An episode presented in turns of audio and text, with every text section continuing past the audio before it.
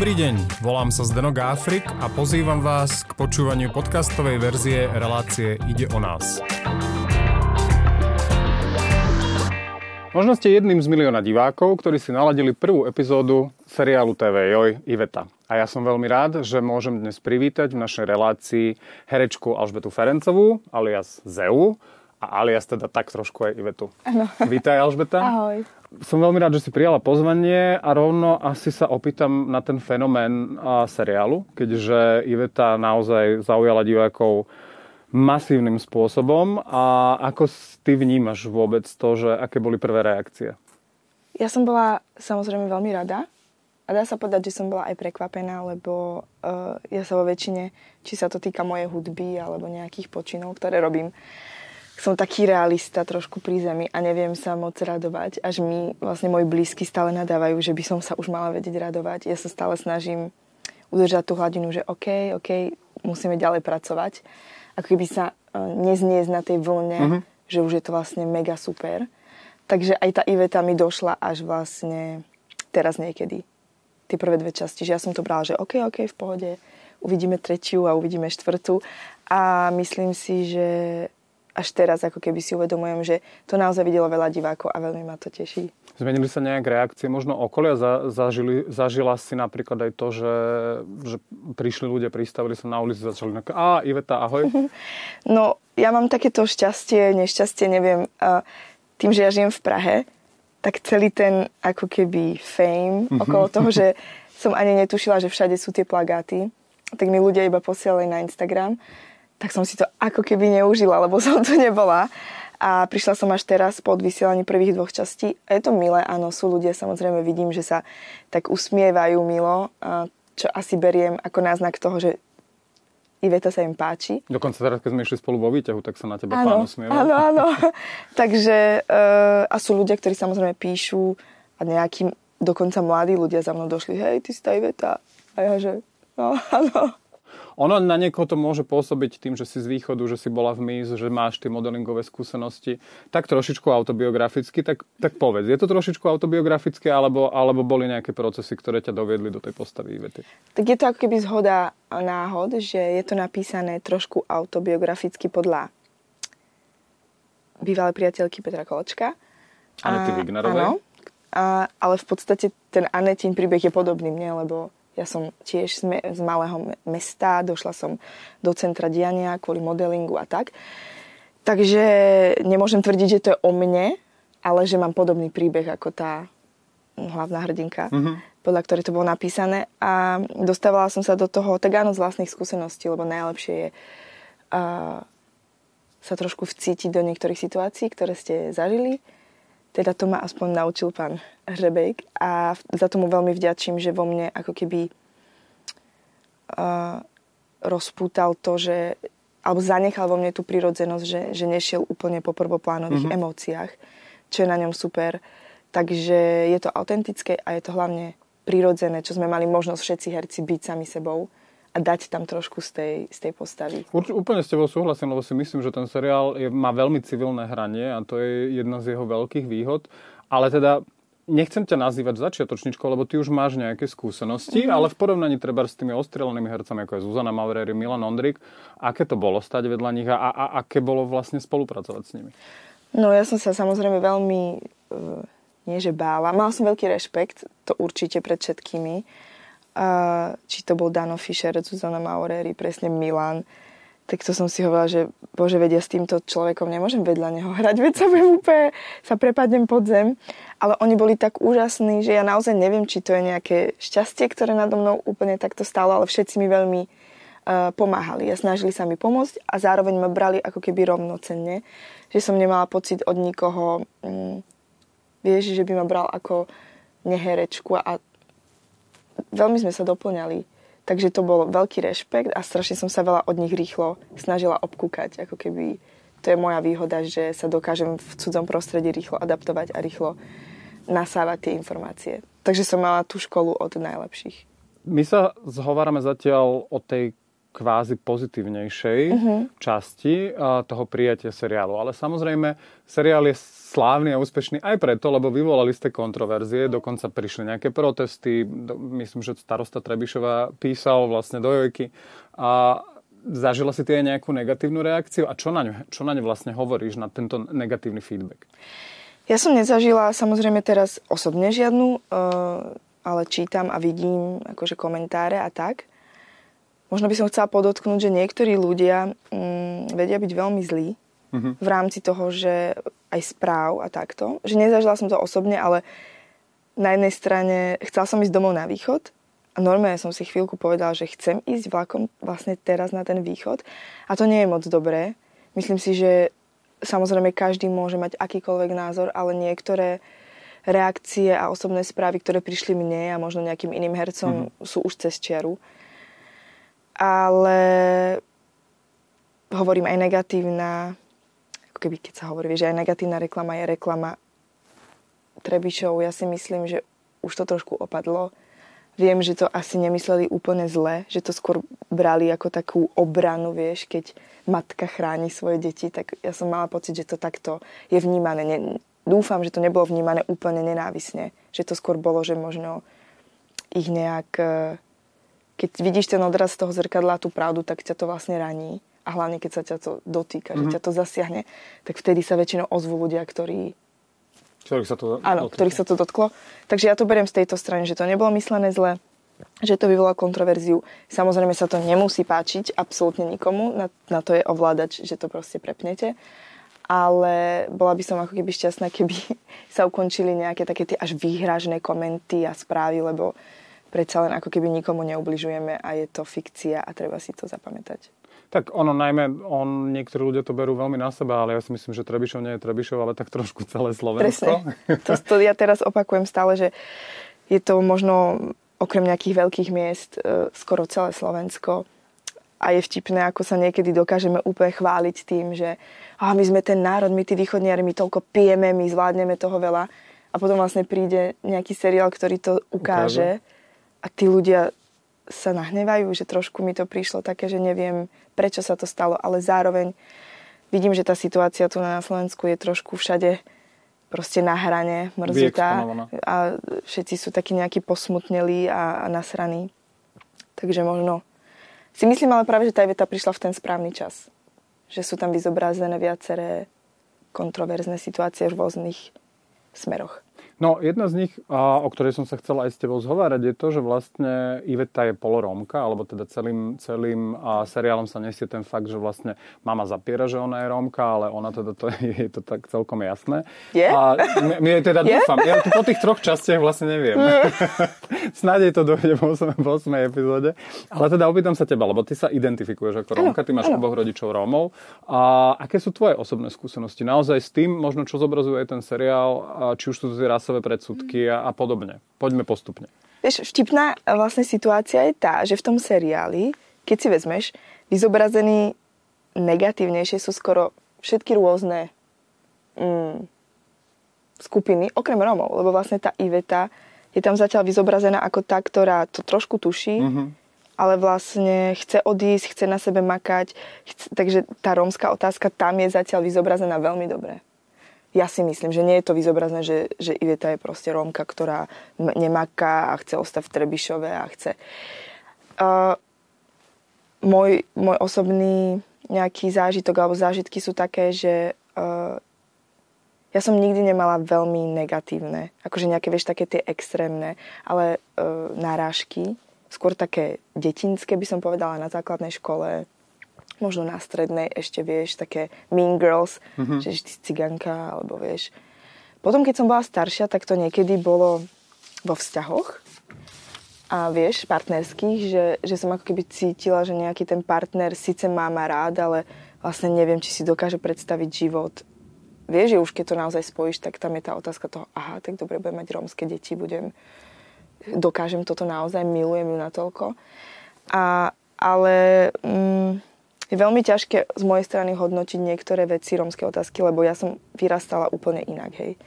Samozrejme naražam na to, že sú Rómovia, ktorí sú integrovaní, Rómovia, ktorí žijú úplne inak a sú Rómovia, ktorí stále žijú bohužiaľ niekde na okraji spoločnosti, či už ich vinou alebo vinou tej spoločnosti. Mm-hmm. Takže veľmi, veľmi veľa zažívam častokrát, že a vy ste Rómka, wow, tak to ste krásna. A ja už na, na... to som sa napríklad chcela aj opýtať, lebo uh, myslím, že je to aktivistka, teda aj vlastne šéfka uh, Ústavu uh, detskej psychológie, mm-hmm. Žanet Motlova, ktorá mm-hmm. hovorila, že vlastne jej ako keby ľudia nechcú pripustiť, že je Rómka, mm-hmm. že sa začnú s ňou zhovárať po anglicky, ano. lebo si myslia, že je egyptianka, maročanka a podobne. Zažívaš aj ty podobné situácie? Áno, každý deň samozrejme už v tej Prahe, kde žijem, tak to je už také samozrejm, samozrejmosť taká, vieš, že presne, že a nie ste Latínovi, nie ste Kubánka, alebo tak. Čo tam v tej Prahe chápem u tých cudzích ľudí na Slovensku, keď som to zažívala, uh, tak presne to bolo, že keď ako keby na to prišli, tak boli strašne prekvapení a tak ako keby mi chceli dať pocítiť, že wow, tak to teda, keď ste Romka, tak to klobúk dole. Ale že mňa to v svojej podstate už potom nie, že uražalo, ale otravovalo, lebo ako vyzerá ako Rómka? Čo si myslíte, že všetci sú ako rovnakí, že všetci Rómovia žijú, proste sú špinaví a v osadách a takisto aj bieli, vieš, žijú možno na okraji spoločnosti a vyzerajú hrozne a kradnú a vieš, že ja už neriešim tú otázku, naozaj sa snažím všade vymedzovať tým, že áno, som Rómka, som na to hrdá, ale že poďme riešiť tých ľudí podľa toho, akí sú, to je jedno úplne, aká farba pleti, lebo v dnešnej spoločnosti už vidíme, že milión ľudí, neromov, žije možno horšie ako Rómovia, alebo situácia je ťažká, finančná, ekonomická, neviem, vieš, rodinné. Jasné. Ale áno, zažívam také tie vtipné situácie, že mám byť ako keby vďačná za to, že mi tí ľudia povedia, no tak ale na to, že ste Rómka, to ste teda vyhrali. A ja som si to tu poznačil, lebo v jednom veľmi takom staršom materiáli mm-hmm. konkurenčné médium napísalo, Betka má obidvoch rodičov Rómov a hoci sa často stretáva s predsudkami, Ferencovci sú úplne iní. Cigánom, ako sa sami volajú, robia dobré meno, o čom svedčí aj samotná Betka. A ja neviem, ale ja z toho mám, z tejto vety mám trochu pocit, že vlastne oni ako keby už podsúvajú, že vlastne je výnimočné, že robíte dobré meno. Áno, áno, áno. A toto je, toto je asi bežná situácia, s ktorou... No áno, a hovorím, že ja sa ako keby nemôžem ani hnevať na tých ľudí, lebo ja viem, že veľa ľudí to robí nevedome. Že je to už vlastne taký zaužívaný systém ale presne keď tento systém sa neukončí, tak nikdy sa to nezmení, vieš, lebo presne či už je ten Rom dobrý a presne vyniká v niečom, tak sa to potom ako keby podsúva, je to Róm a je dobrý. Tak som dobrá, alebo som len dobrá preto, lebo som Rómka a som trošku mm-hmm. lepšia, vieš, že ja si myslím, že som naozaj dobrá tanečnička, či by som bola biela alebo Rómka. Si myslím, že mám naozaj peknú farbu hlasu a nechcem si to myslieť len preto, že som Rómka a žijem trošku inak. Vieš, že, že áno, presne vyzdvihujú potom tých Rómov, ktorí sú lepší, čo je na jednej strane milé, ale už by sa to nemalo robiť. Rozumiem. To je môj, tak, tak je to akože zložitá otázka, ale je to presne tak, že ja som to riešila aj veľa s nadpismi a článkami, že strašne sa roztrhlo v rece potom určitý čas, že Rómka Alžbeta Ferencová, exotická kráska Alžbeta Ferencová, vieš. A zase, a že proste nepíšete v médiách, že Beloška e, Diana Morová, vieš. Že napíšete proste Diana Morová, lebo to je, pani herečka je super, sama ona o sebe nie to, že je nerómka. A to by sa malo zmeniť, aby sa tí ľudia začali vnímať rovnocene podľa toho, čo robia. Toto, ako to hovoríš, je v zásade podľa mňa prvý krok, alebo jeden z krokov, ako istým spôsobom bojovať voči predsudkom, mm. aj rasovým predsudkom. Robíš to aj ty v bežnom živote možno nejakými inými cestami? Alebo nejakými inými spôsobmi, či už sú to rozhovory so svojimi mm-hmm. kamošmi, priateľmi, známymi, alebo, alebo treba aj akože ísť skúsiť prednášať na školy alebo podobne? Mm. Čo, no, tie rozhovory sú najdôležitejšie a to som si uvedomila a stále sa mi to ako keby potvrdzuje, že ja mám napríklad aj nejaké sociálne siete, ale nikdy sa to nevyrovná tomu, že keď sa s tými ľuďmi rozprávaš osobne. Ja učím tancovať a strašne sa veľa stretávam so ženami hlavne so ženami. A ja tam vidím, že v akejkoľvek otázke, či už tej politickej, veľmi dobré, alebo tejto rasovej, alebo akejkoľvek orientácia, teda proste najlepšie sa s tými ľuďmi rozprávať. A ja som prišla aj na to, že veľmi strašne funguje príklady, že dávaš ľuďom príklady, vieš. Že ich nachytáš v tom, že aha, OK. A, a potom sa snažím prepájať ľudí rôznych, keď sa bavíme o rasách, tak strašne rada prepájam ľudí medzi sebou. Uh-huh. Že ja mám napríklad v Prahe strašne veľa vietnamských kamarátov, skoro najlepších a strašne veľa. Potom to boli ľudia z Afganistanu, Pakistanu, Libanon, Česi, A ja som vlastne najviac milovala e, robiť nejaké večere a všetci tam prišli a aj ľudia, ktorí možno mali predsudky. Vieš, že fakt je dobre sa stretávať, je veľmi dobre cestovať, ak na to máte, je veľmi dobre proste dať aspoň šancu tým iným ľuďom ukázať to, akí sú. Že, že nemať len ten názor preto, že a Ježiš, henty zo Syrie prídu a všetko nám tu ukradnú a to sú utečenci, keď ho nepoznáte. Nikdy v živote ste nestretli. Chýba ti táto kozmopolitnosť a táto otvorenosť, ktorú možno viac zažívaš a užívaš si v Prahe, mm. napríklad tu v Bratislave, alebo, alebo teda celkovo na Slovensku? Mm, na Slovensku asi hej, to môžem tak povedať, že bohužiaľ Bratislava je na tom samozrejme trochu lepšie, je to taká bublina. Ale už aj tá Bratislava sa teraz troška mení. Mm-hmm. Máš pocit teda, že k horšiemu?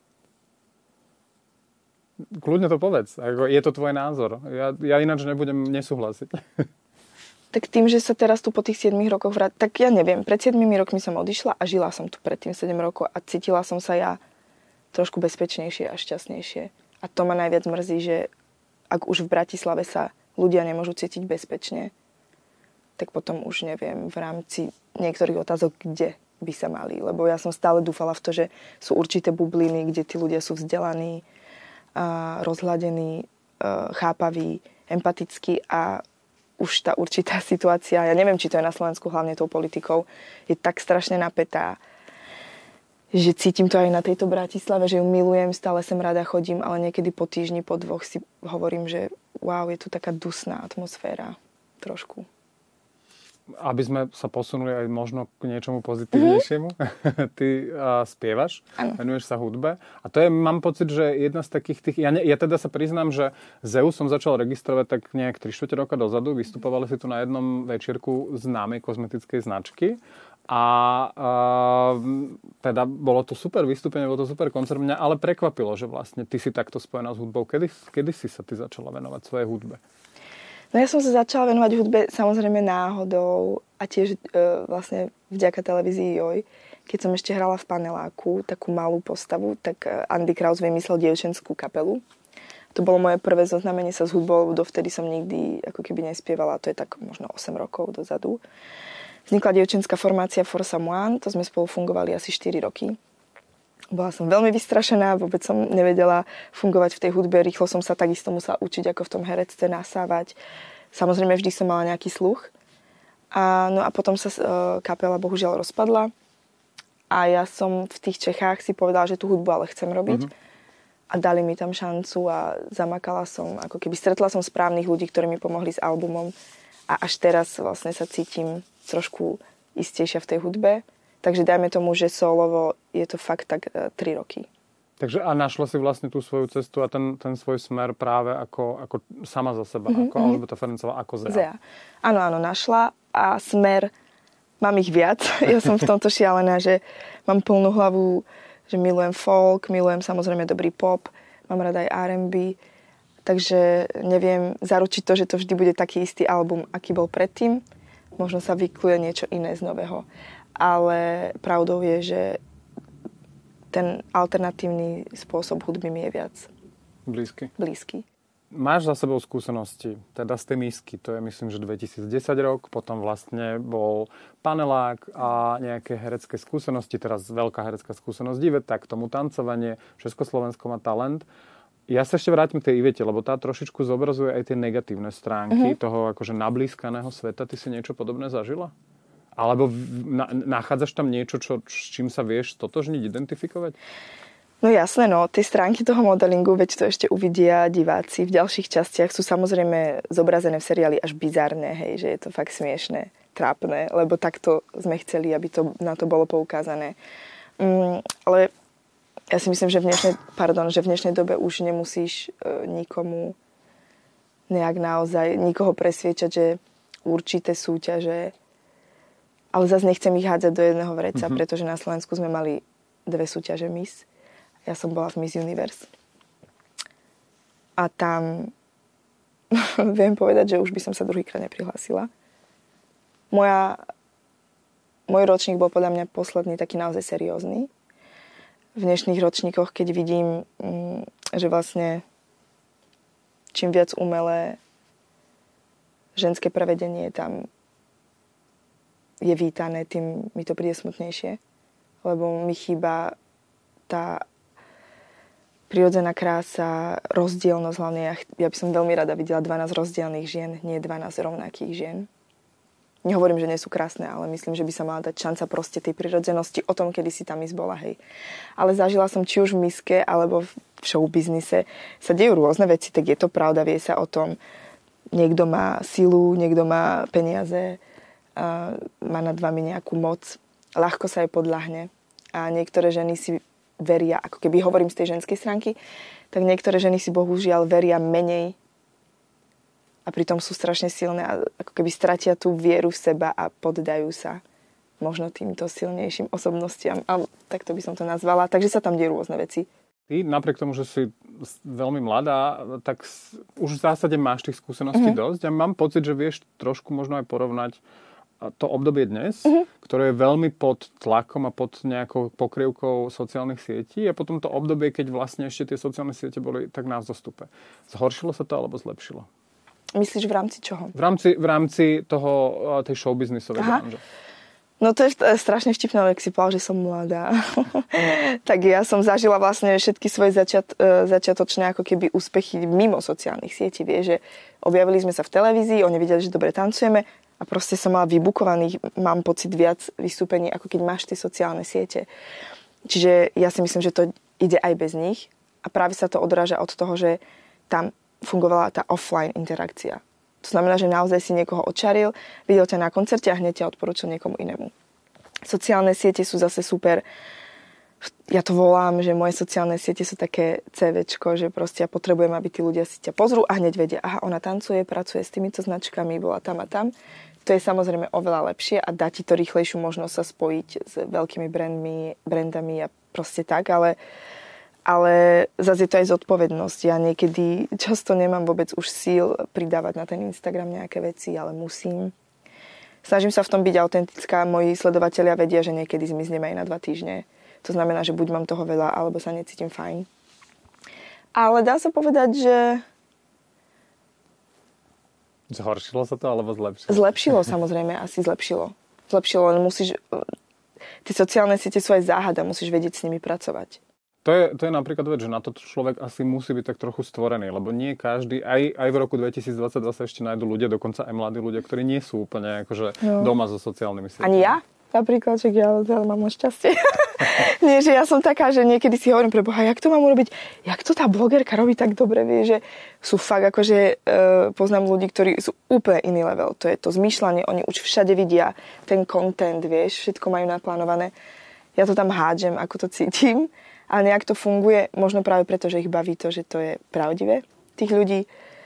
Ale keď sa na to pozrieš možno aj z finančnej stránky, tak e, je to samozrejme jednoduchšie a ľahšie ako v minulosti bez toho. Keď sa opýtam na budúcnosť, tanec, spev, herectvo, alebo teda možno influencing, lebo ty si tak trošku aj influencerka? Mm-hmm. Môj plán teda by bol taký, že e, ja by som napríklad do 35 chcela aktívne ešte tancovať. To znamená učiť, workshopy a tak, robiť rôzne tanečné projekty, popri tom spievať, ale spev si plánujem do, dokým budem vládať. ale budú sa meniť tie štýly na serióznejšie. A popri tom by som strašne chcela e, pracovať na sebe v tom herectve, možno niekde v tichosti, ako keby sa fakt vzdelávať v tom, aby som mohla potom hrať v nejakých dobrých veciach. To je môj plán. Ale či vyjde, vieš, všetko sa môže zmeniť úplne zo dňa na deň. Ale ako by to herectvo ma naozaj tak bavilo, že by som chcela sa v ňom zdokonaliť. Budem držať palce a opýtam sa poslednú otázku, potom sa rozlúčime. A v piesni k seriálu Iveta, ty uh-huh. aj spievaš, je taký veľmi pekný verš, mne sa pí, páčil, že pýtam uh-huh. sa seba, či správne dýcham, či ma nezvezuje strach alebo pícha. Tak čo viac zvezuje Alžbetu Ferencovú alias Zeu? Strach alebo pícha? Strach. Mňa, mňa celý život zvezuje strach, lebo sa bojím aby som niekomu neublížila, aby som nepovedala niečo horšie, alebo vieš, nejak, aby som urobila tú hudbu dobre, aby ten tanec bol fakt dobrý, že, že s týmto sa boj, snažím bojovať teraz, lebo vlastne to je úplne jedno. vieš, ten strach je naozaj, má silnú moc A sama sebe teraz stále hovorím, nie, urob to, ako to cítiš a vykašli sa na ten strach. Takže u mňa to nikdy nebola pícha, skôr strach. Toto by sme mohli odkázať asi aj ostatným, aby sa nebali, aby skúšali ano, nové veci. Áno, nebojte sa, skúšajte nové veci, hlavne si držte pri tele ľudí, ktorí vás podporia a povedia vám pravdu. To znamená, že ak tá nová vec možno nebude najlepšia, dôležité je mať seba reflexiu, priznať si to a ísť ďalej a skúsiť novú vec. Ďakujem veľmi pekne. Ja ďakujem. Ďakujem veľmi pekne Alžbete Ferencovej alias Zei a teda aj predstaviteľke seriálu Iveta a ďakujem vám, a milí diváci, poslucháči a čitatelia denníka Pravda za pozornosť a teším sa opäť pri ďalšej epizóde relácie Ide o nás.